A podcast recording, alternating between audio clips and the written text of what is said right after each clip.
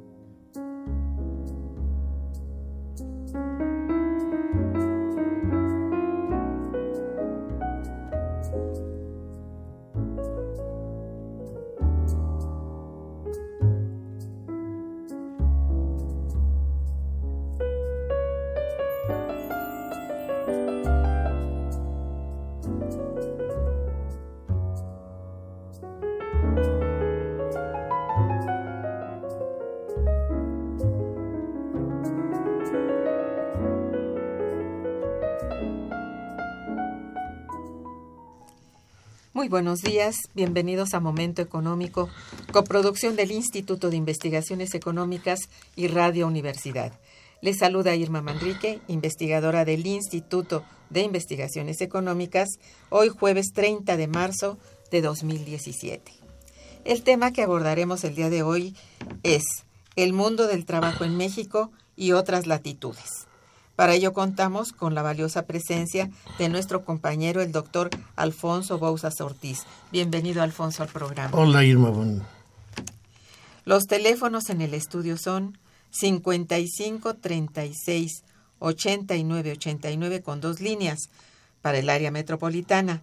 También les invitamos a comunicarse desde el interior de la República al teléfono LADA sin costo 01800 505 2688. La dirección de correo electrónico para que nos envíen sus mensajes es una sola palabra momentoeconómico arroba unam.mx.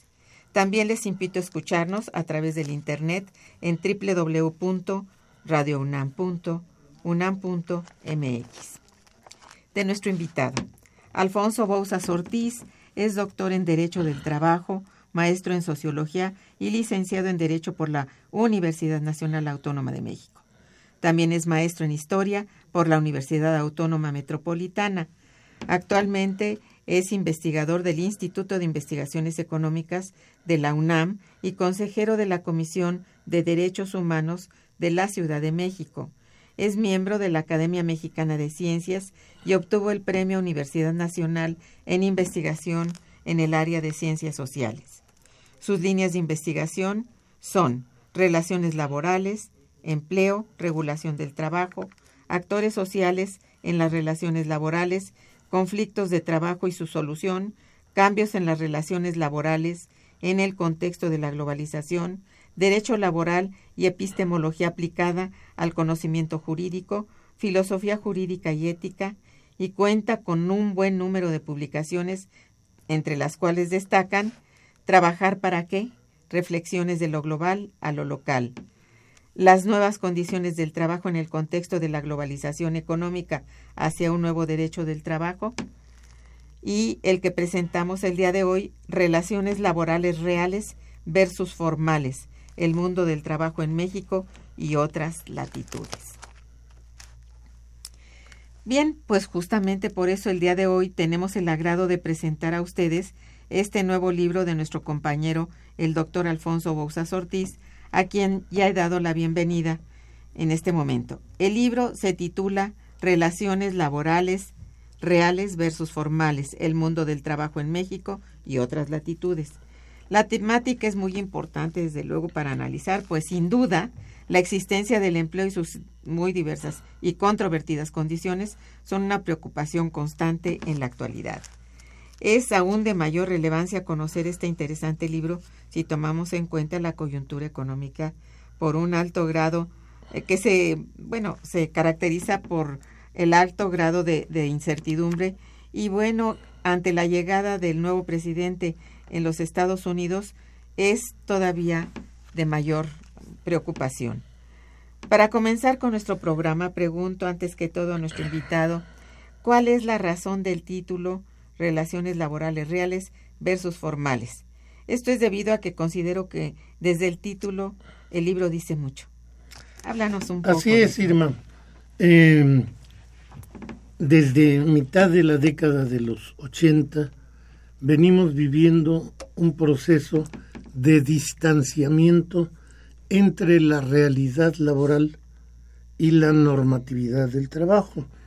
Es decir, las relaciones laborales tal y como se dan, nada o muy poco tienen que ver con lo que la norma establece.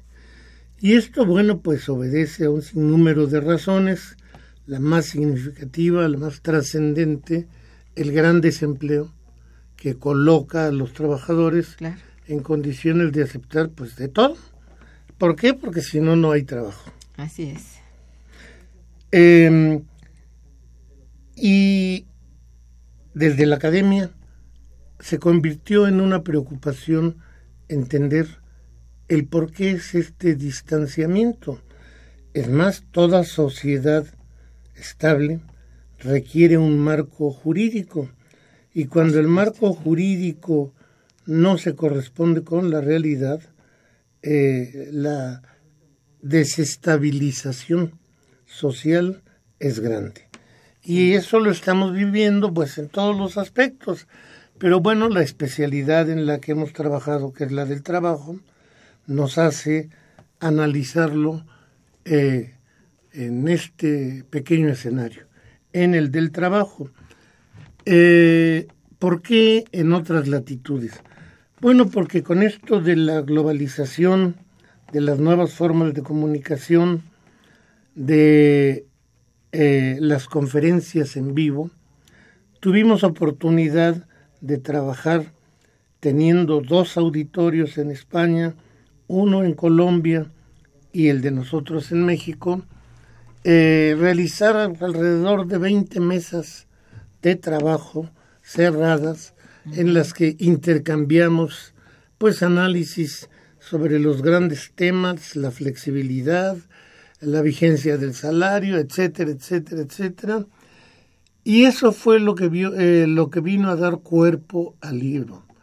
Ahora bien, no era caso eh, hacer una estamentación del libro y decir esto es México, este otro pedazo es España y este otro pedazo es Colombia, sino tratar de combinar temáticamente el proceso y darnos cuenta cómo en el mundo del trabajo se vive, se vive este proceso de redefinición de las relaciones laborales.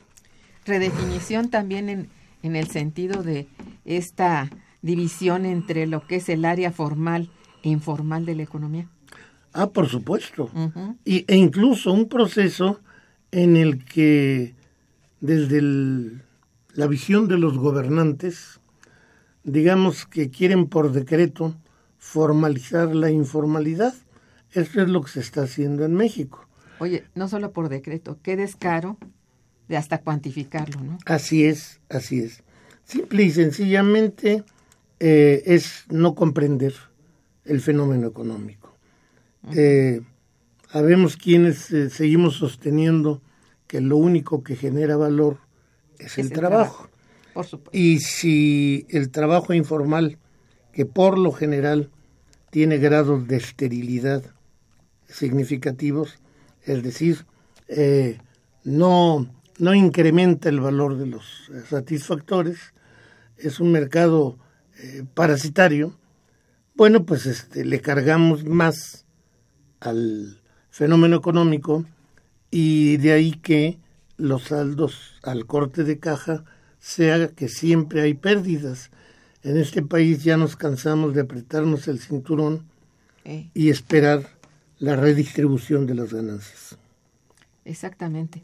En el sentido más, más este, llano, hablar de una falta de, de, de empleo verdaderamente tremendo en que la gente antes de no tener con qué subsistir entra al terreno de la informalidad y ahí es donde, bueno, no tiene nada más que a veces para subsistir. Este es un, un terreno muy difícil porque no tienen absolutamente nada que ver con relaciones laborales, sencillamente de subsistencia.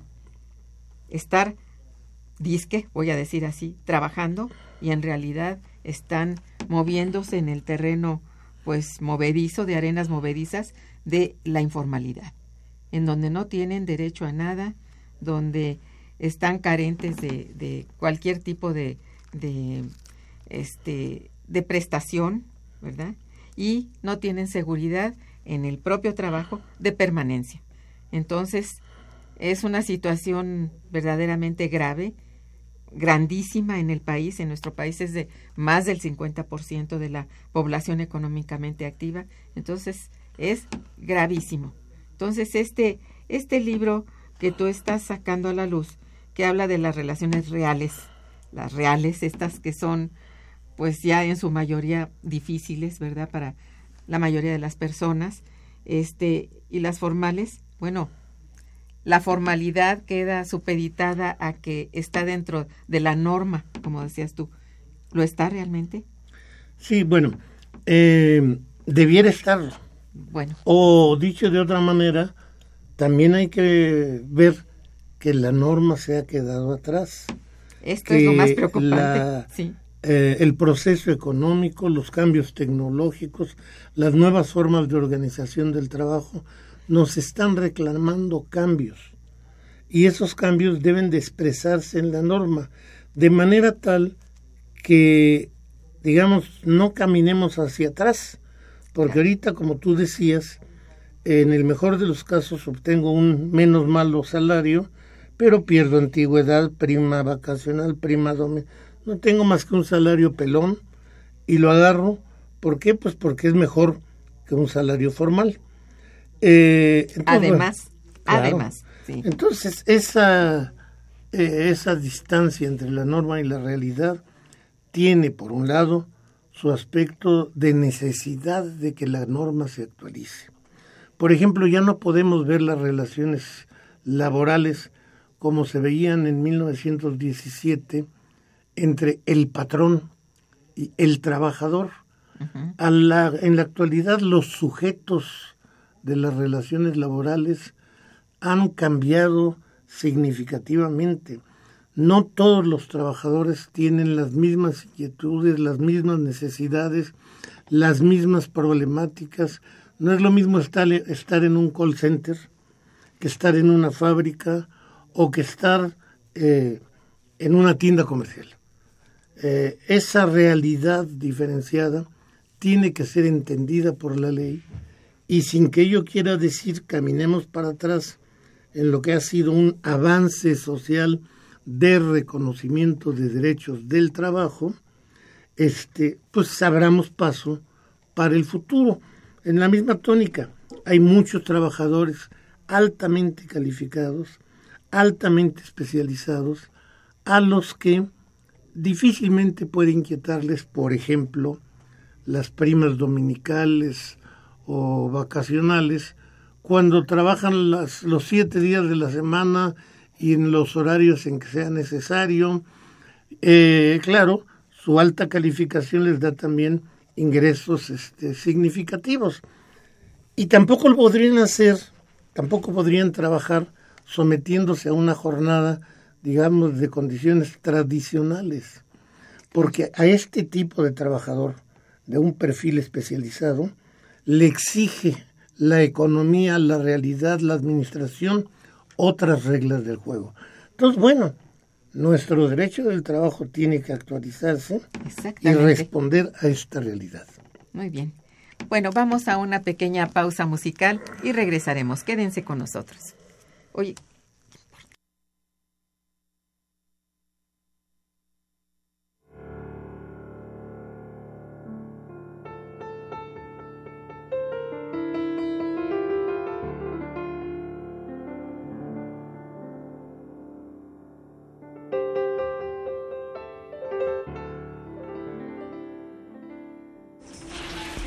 Está escuchando Momento Económico.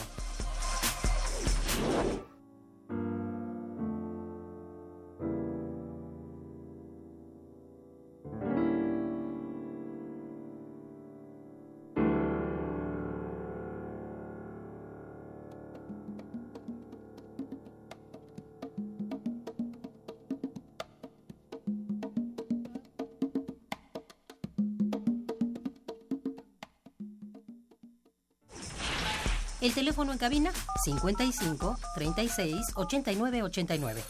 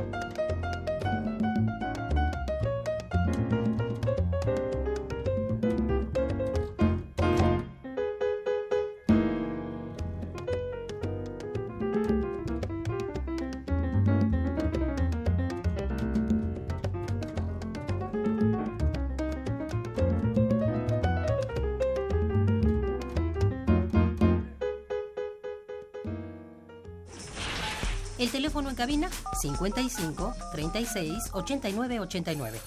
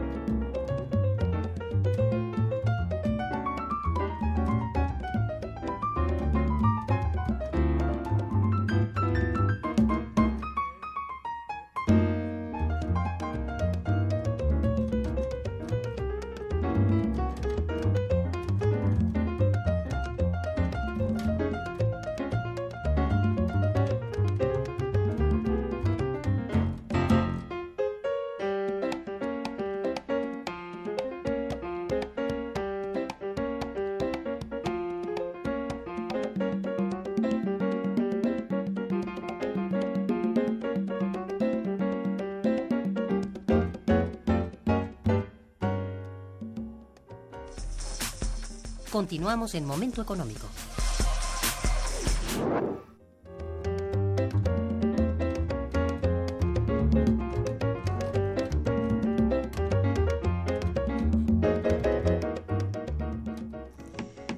¿A qué atribuyes, Alfonso, principalmente la desigualdad laboral en nuestros días?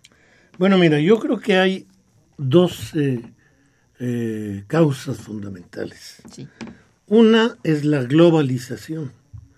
Eh, nos encontramos prácticamente de la noche a la mañana en un mundo en el que cayeron las fronteras y la competencia más importante que se da es precisamente por trabajo.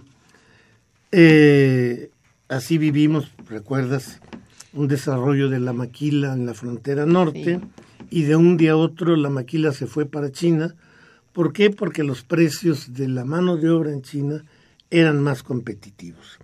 Es decir, este elemento, la globalización, es una de las variables. Y la otra variable fundamental en el crecimiento de la pobreza es la, la polarización. Hoy el mundo, y en eso no escapa México, es un mundo y es un México en donde hay muchos muy pobres y pocos muy ricos. Así es. decir, una redistribución de la utilidad, de las ganancias, eh, injusta. Totalmente. Eh, eh, consecuencia pues del alto grado de desarrollo del sistema de producción capitalista, de la fase financiera en la que nos encontramos, una fase en la que incluso somete el sistema pues a todo, al campo, a la industria, al trabajo, a los gobiernos. También a los gobiernos lo somete. Sí. Es, es, son fenómenos muy sensibles, realmente sí.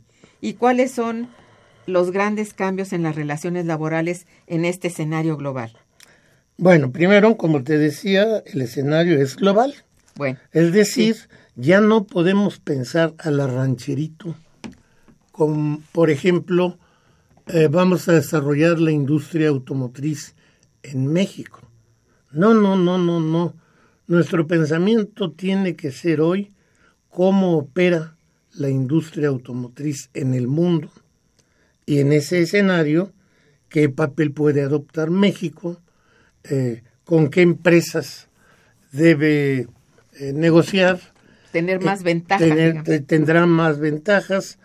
Y también en eso los sindicatos también tienen que globalizarse.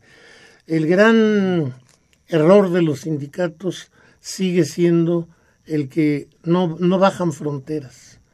Hay que pensar en un futuro en el que los contratos colectivos sean por rama, por región, por sector, es decir, toda la industria automotriz tenga ciertas variables como por ejemplo la jornada y el salario establecidas de manera única estén donde estén. Ese es el escenario en donde las cosas van a poder cambiar. Tenemos también por otro lado el tema de la administración del trabajo. La administración del trabajo de manera muy conservadora eh, hoy se olvida del trabajo y pretende alcanzar utilidades, ganancias, eh, intensificando la utilización de la mano de obra. Eso es un gran error que a mediano plazo lo va a pagar la Administración del Trabajo. ¿Por qué? Porque, bueno, de un cuero no salen más que determinado número de saleas y la Administración quiere seguir y seguir intensificando un proceso eh, que ya va, está tocando a fin. A ver, sí. Eh, eh, en esto significa que tiene que haber una administración respecto a la, al, trabajo, a lo laboral. Claro, claro. La empresa tiene a su cargo la administración del trabajo. Sí. Pero, insisto, puede haber una administración racional, responsable, eh, que escuche al trabajo, o puede ser una administración ciega, sorda, imprudente, que suponga que con la mera intensificación del trabajo va a salir adelante. Es decir, le llaman mayor productividad. Mayor productividad, pero es mayor explotación. Por supuesto. Eh, y a ese respecto es interesante, por ejemplo, como toda la teoría de organización administrativa de la actualidad eh, se olvida del capítulo relacionado con derecho laboral. Y se olvida por qué, bueno, pues porque quieren borrarlo. Eh, quieren que la, la, el proyecto económico sea abstrayéndose del proyecto hombre. Sin importar para nada. para nada el proyecto hombre sí, esto es importantísimo. ¿eh? Es muy cierto, además. Mira, tenemos unas llamadas, algunas llamadas de nuestro público. Te voy a, leer esto si me permites. Eh, Manuel Murguía, Munguía, no sé si Munguía o Murguía, eh, felicita al invitado y al programa. Gracias, señor. Dice, ante una reforma estructural hecha con mucho descuido, producto del, de los pensadores neoliberales y que conllevó a una reforma laboral leonina y traidora que podría concluir en una lobotomía a los trabajadores de México, entre ellos a los maestros que se les paga tan poco, 50 pesos por hora, dice aquí, lobotomía que podría extenderse a la niñez y a la juventud mexicana con las armas y macanas de militares, granaderos, agentes y policías. Es una reflexión. Una reflexión, sí. Sí, de don Manuel Murguía. ¿Tú tienes alguna opinión Pues, al respecto? eh, bueno, yo creo que hablar de las reformas estructurales en materia del trabajo nos obliga a mm, señalar dos momentos. Eh, 2012, las reformas de Calderón y las recientes reformas de Peña Nieto, que yo diría hablan de dos razones y dos escenarios y dos perspectivas diferentes. Las de Calderón fueron reformas impuestas que no cambiaron nada la realidad laboral. Es más, antes y después de las reformas, las relaciones laborales están iguales. Igual, claro. La reforma de Peña Nieto eh, fue obligada por la presión internacional y ya implicó una reforma a la Constitución que trajo como consecuencia poner a discutir el tema de la libertad y de la democracia sindical. A esa reforma tenemos que agarrarnos. Se viene ahora su reglamentación en la Ley Federal del Trabajo y por supuesto, bueno, lo que quiso México, que fue quedar bien en el, en el escenario internacional, porque la censura era muy fuerte respecto de que en México había una simulación de relaciones laborales y creyeron que eh, se vieron obligados a las reformas Peña Nieto. Esas reformas están en riesgo ahorita, incluso el riesgo es mayor después de lo, lo que se vive a nivel mundial con Trump, dado que bueno, pues este pasa a ser un tema de segunda importancia aquella censura que vivió México y que lo obligó a meter la reforma constitucional de hace un año. Exactamente.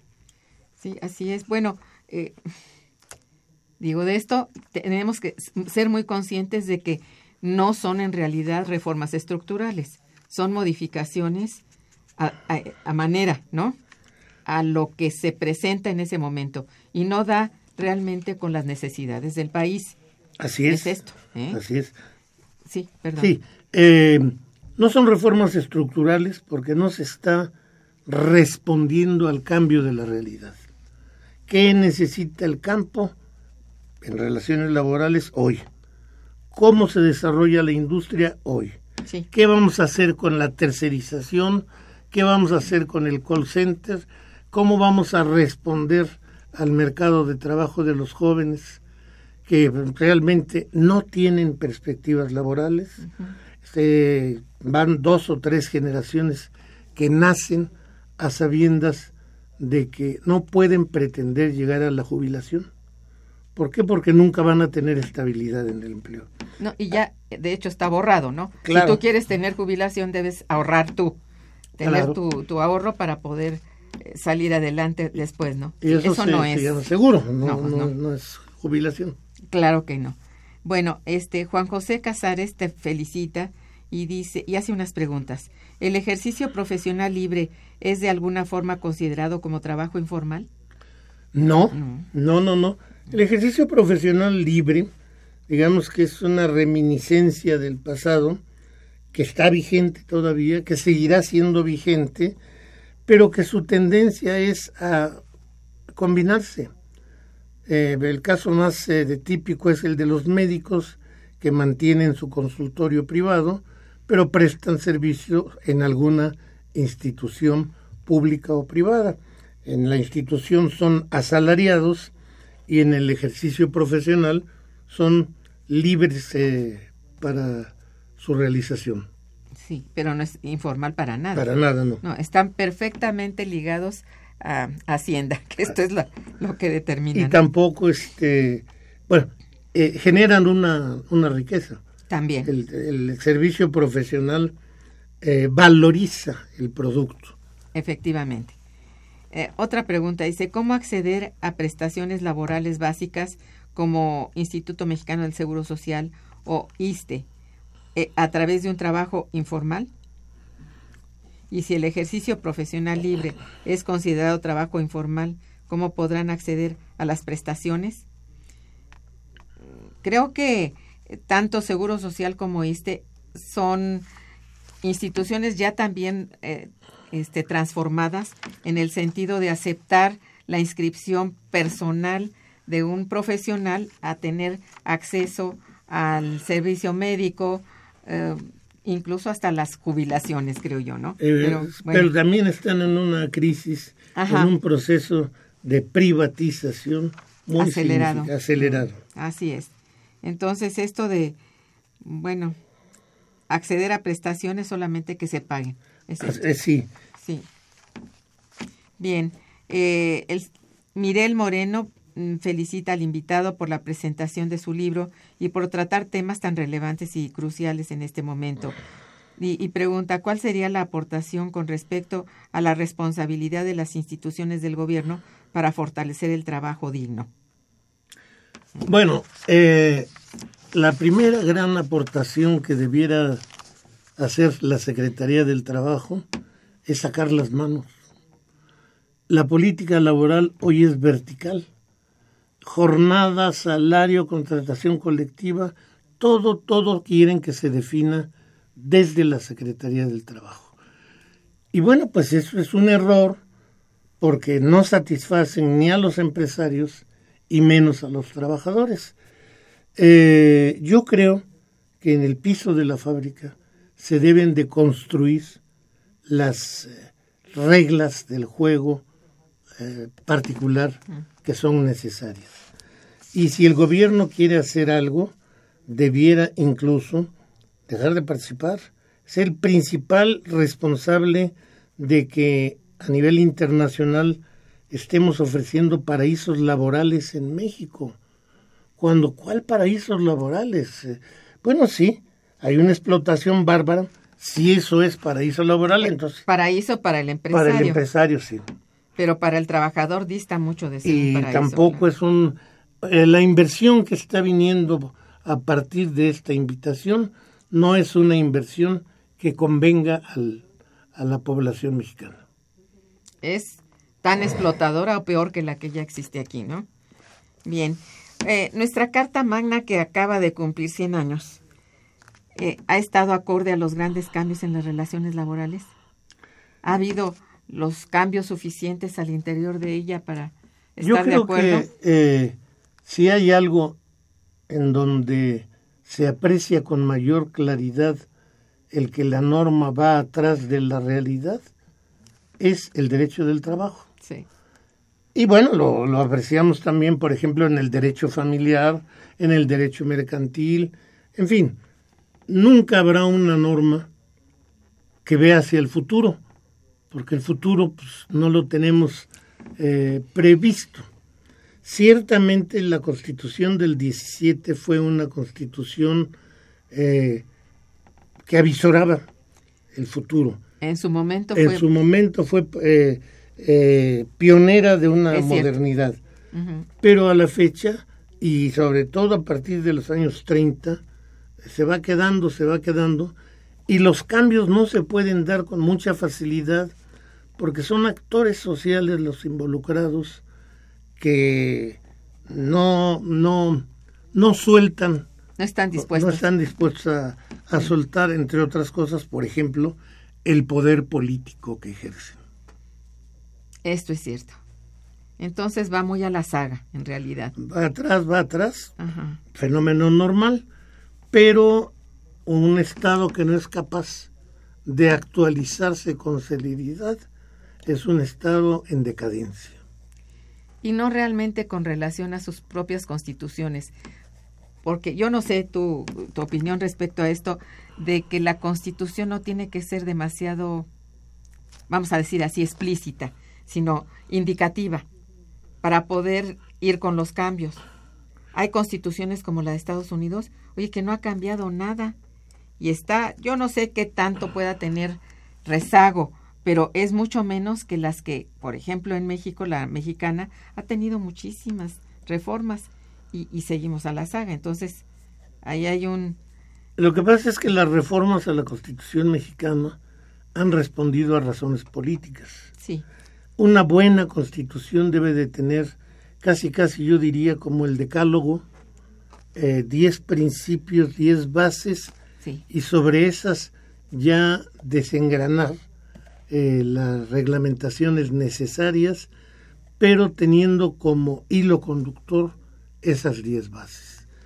Eh, es más, un pensador eh, griego decía que un país que tiene muchas leyes es un país corrupto. Y nosotros estamos plagados de leyes. Sí.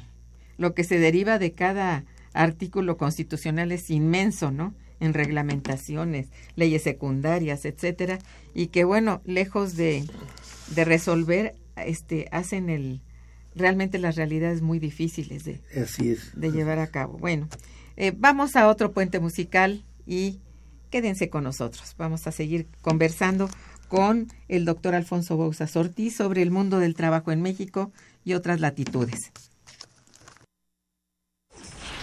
Está escuchando Momento Económico por Radio UNAM.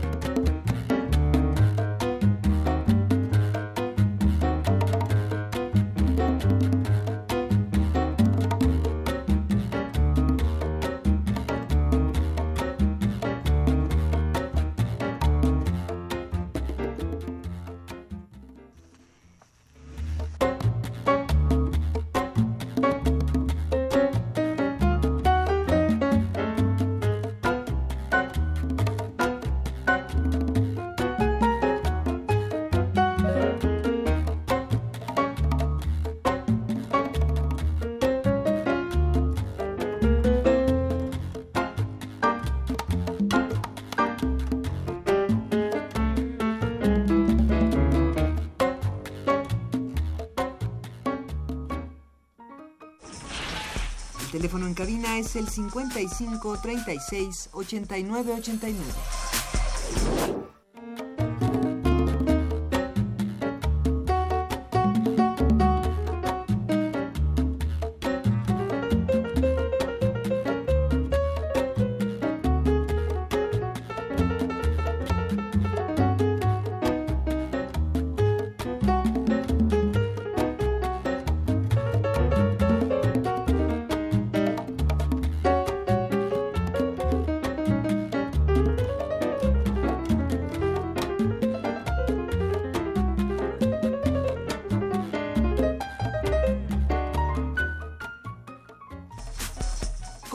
En Momento Económico.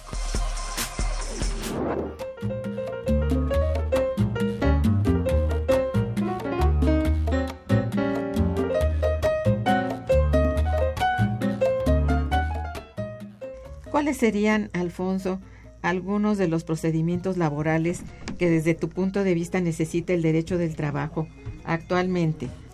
Te pregunto esto tomando en consideración tu función como consejero de la Comisión de Derechos Humanos de la Ciudad de México.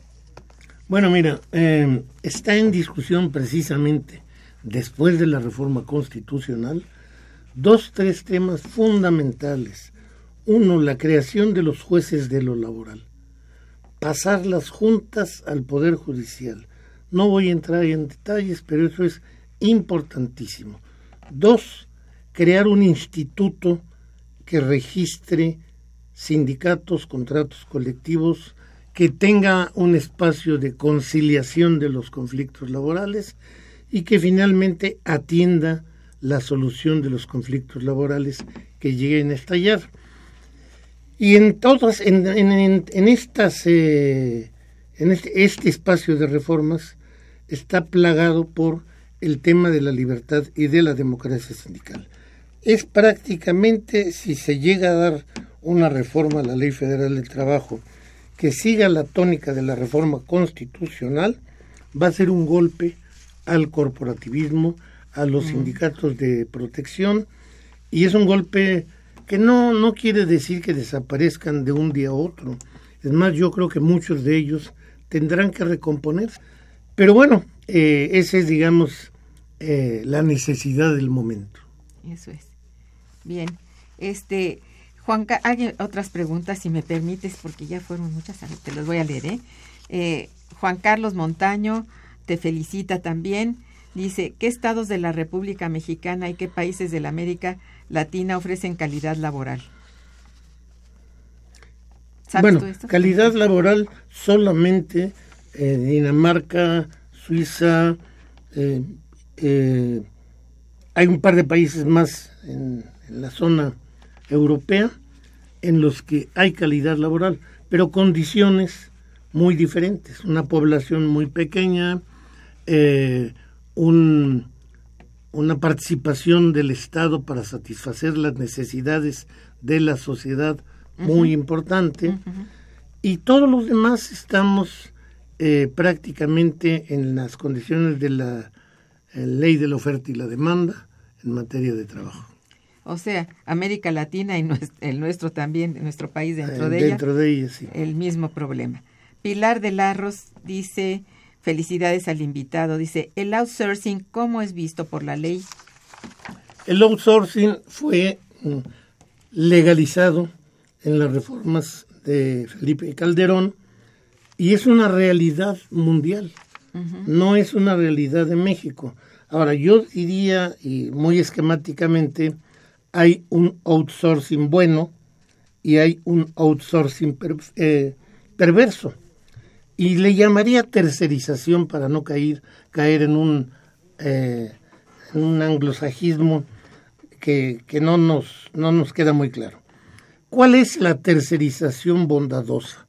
Bueno, aquella que delega actividades que no son la actividad principal de la empresa y mm. que al delegarlas se hacen en mejores condiciones. Eso es. Y el, la tercerización perversa es aquella en donde no hay trabajadores. Todos los trabajadores pertenecen a un patrón tercero, como es el caso de Vancomer. Vancomer ya no tiene trabajadores. Hay un Vancomer eh, Servicios, que es el patrón, y Vancomer Sector Financiero, que son los bancos que, son los bancos que no tiene trabajadores. Mm. Bueno, sí esta ha sido la forma como ha realmente aquí transitado la cosa, ¿no? Más bien a una perversión en el outsourcing. A una perversión. La tercerización ha crecido por la vía más nefasta. Ah. Y esto tiene costos no nada más para el trabajo. que no se dan cuenta los empresarios que mientras sus trabajadores no se involucren, no se comprometen, no se identifican con lo que están haciendo, pues no lo hacen bien de dónde vamos a suponer eh, trabajadores eh, interesados cuando no viven los resultados del, de la empresa. De la, empresa. Sí, pues sí. Hay un desconecte total, hay un, un tercer este agente y que además no, no tiene realmente personalidad real, ¿no? Sino es un El, el, tercerista es un teléfono, un escritorio y ahí acabó la empresa. Bueno, eh, Juan José Casares eh, dice, toda la familia Casares felicita al doctor Bousas por su libro. El señor Porfirio Yáñez Gutiérrez dice, la globalización es una guerra para el mundo y desde 2008 se ha evidenciado con mayor fuerza el nivel de destrucción de las sociedades que ha tenido este proceso. México ha sido uno de los países que ha podido que ha perdido todas sus empresas estatales y la administración de sus recursos naturales por las grandes transnacionales y Venezuela es casi el último país en luchar porque esto no suceda. Bueno, la globalización yo diría que es la fase actual del sistema capitalista. No es que nos guste o no nos guste, hacia esa, hacia esa etapa transita el sistema capitalista pero tampoco se escribe de una sola manera. eh, simplemente la llegada de Trump a la presidencia de los Estados Unidos nos debe hacer reflexionar que la globalización va a tener cambios. Yo quisiera incluso verlo no con el pesimismo que priva respecto de que Estados Unidos está en caos, México está en la ruina. No, precisamente el caos en que se vive en Estados Unidos nos debe hacer reflexionar sobre otros escenarios que nuestro país puede vivir y que antes de Trump no nos los eh, eh, no los apreciábamos, no nos los planteábamos. Es cierto. Este es una un futuro diferente. Así es. Y, y nosotros podemos hacerlo. Eso es muy cierto. Globalización sí, eso es inevitable. Eh, deshacerla ya, eso no, no es no hay, no es reversible de momento. Así es. Este, ¿cómo evalúas tú el salario mínimo actual? ¿Es el adecuado para el trabajador mexicano? El salario mínimo nunca ha sido el adecuado, pero incluso a partir de Miguel de la Madrid, que se viene definiendo en la Secretaría de Hacienda, pues este, eh, los que saben economía, por ejemplo, esta Rosalvina Garavito, nos habla de una pérdida del poder adquisitivo de más del 70% en relación con el salario de entonces. Así es. Es decir, es una situación dramática. El país vive pobreza extrema. Definitivamente. Hay una situación muy grave. Y tampoco podemos decir que la población cobre el salario mínimo. No, nadie trabaja por el salario mínimo. Primero se inserta en el sector informal en donde obtiene dos y hasta tres salarios mínimos, claro, a cambio de lo que pierde eh, por no estar en el sector formal. Exactamente, que está completamente a su suerte. A su suerte. Efectivamente. Bien, y bueno, yo sé que esta pregunta es da lugar a muchas este, respuestas y análisis distintos, pero eh, ¿está preparado nuestro país para ofrecer empleo a nuestros conacionales que están siendo deportados por el gobierno de Trump? Yo creo que no está preparado en primer lugar porque si estuviera preparado no tendríamos los millones de mexicanos que desde hace décadas están en Estados Unidos, en Europa, en Canadá. Se van porque aquí no resuelven. Por lo tanto es demagogia el que el secretario del Trabajo, el que el secretario de Gobernación el que el secretario de Educación diga, vengan que aquí les vamos a dar trabajo. Eh, pero no solo, no solo no estamos preparados, eh, tenemos que redefinir nuestro proyecto económico, abrir negociaciones con los países asiáticos, con la, Unión Europea, eh, con América del Sur, con el Cono Sur, con América del Centro. En otras palabras, inventar lo que dejamos de hacer durante los años del TLC. Es decir, treinta y tantos años de estar completamente desconectados y dependiendo del Tratado de Libre Comercio, que nunca nos dio, nunca nos permitió crecer y que lo único que permitió fue esa fuga de fuerza de trabajo hacia Estados Unidos. Ahora, ¿viste el fenómeno desde Estados Unidos? el primer perdedor con el cierre de las fronteras de trabajadores mexicanos va a ser Estados Unidos. El propio Estados Unidos. Eh, los empresarios norteamericanos le, le dicen, cállate, no abres ya. ¿Por qué? Porque me estás corriendo la mano de obra que yo necesito. Pues sí. Están los empresarios de allá muy, muy a, gusto con, con las decisiones así tan, tan tajantes. Tan este irreflexivas, pues tan irresponsables. Efectivamente. Bien, el licenciado Avilés también te, felicita, dice y pregunta, ¿puede hacer un comentario sobre el desmantelamiento de las juntas de conciliación y arbitraje? ¿Qué opinión tiene de la CTM, la CROM, la CROC? ¿Dónde están los sindicatos independientes?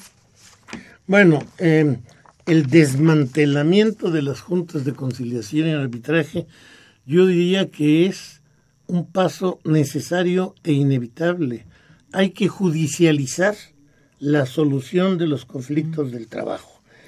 Y sin interesarme por ver si las juntas son o no éticas, simple y sencillamente no funcionan, punto. las centrales de trabajadores en México pues yo diría que no hay una que se salve. Si queremos ver la que medio se reivindica, medio se defiende, que tiene, digamos, sindicatos honorables, eh, es la UNT.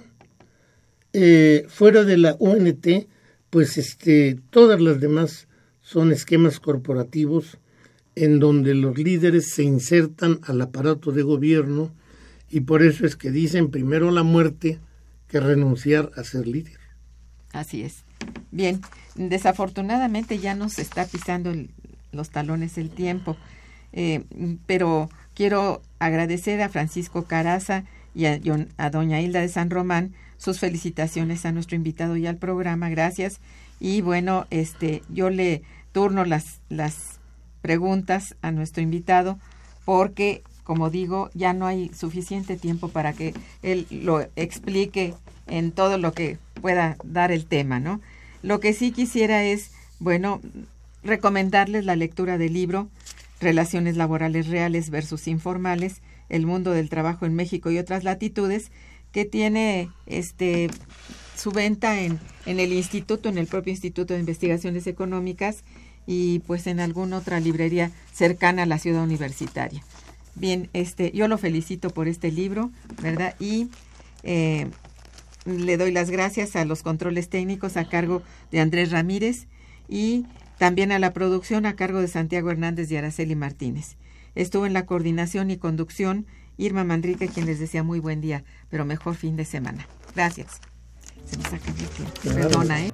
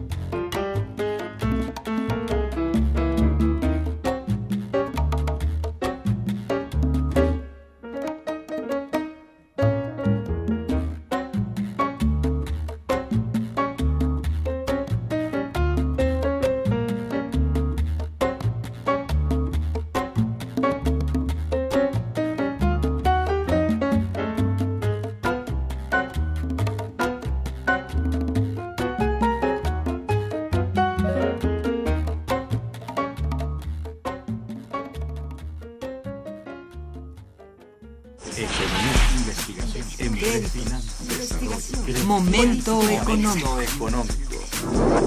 Radio UNAM y el Instituto de Investigaciones Económicas presentó Momento económico.